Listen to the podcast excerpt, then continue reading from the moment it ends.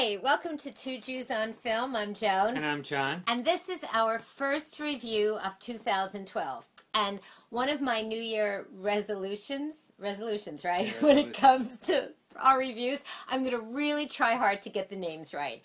I, I hope so, and I hope you'll also try to like use your critical faculties a little bit. oh, I thought you were going to say you're going to try really hard to find the uh, good in each well, I'm- movie. I'm, going to try to find the good in each movie, but the way it's starting out, What are you talking about? The film we're reviewing tonight is Steven Soderbergh's Haywire. And I have to say, this movie was just so much fun. I absolutely loved every minute of it. It stars Gina Carano, and she is this uh, real life mixed martial arts Uh, star. here's the thing: in, in the press notes, Soderbergh said that he wanted to create a character and create a drama like From Russia with Love. Uh huh.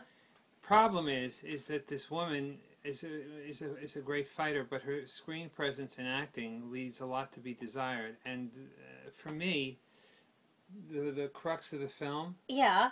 Is just so convoluted that uh, you know it's like if you're going to do a martial artist film, they don't want to sit there and try to figure out a mystery of. Wait a minute. it. Wait a minute. This. What are you talking about? This was a really interesting story. Was it too complex for your little brain, honey? okay. She plays uh, a government secret ops agent. And everything's turned. The tables are turned on her. Yeah, well, a lot of shit happens, and Ewan McGregor is in seen it. that before. Michael Douglas, uh, Michael Fassbender is in it. Um, oh, Antonio Banderas, and there's a lot of twists and turns. And you have oh, and, and Chatham, Chatham, um, what's his name? Chatham, you know, Chatham Chatham. Chatham- What's his Choynam. name?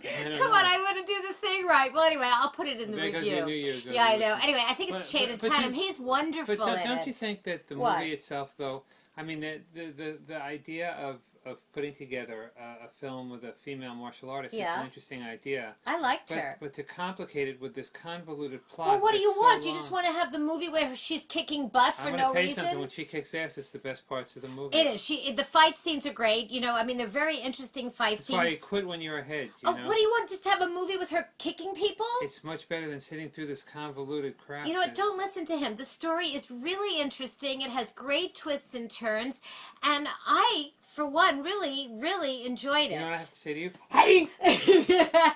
you know what? People know by now to listen to me and not you. I am going to give Haywire out of uh, four bagels. I mean, I'm sorry. I'm giving it four bagels out of five because for the genre, I thought the film really, really works, and I highly I'm, recommend gi- it. I'm giving it. I'm giving it two out of five. Oh God. Plus electric shock therapy for you for this year.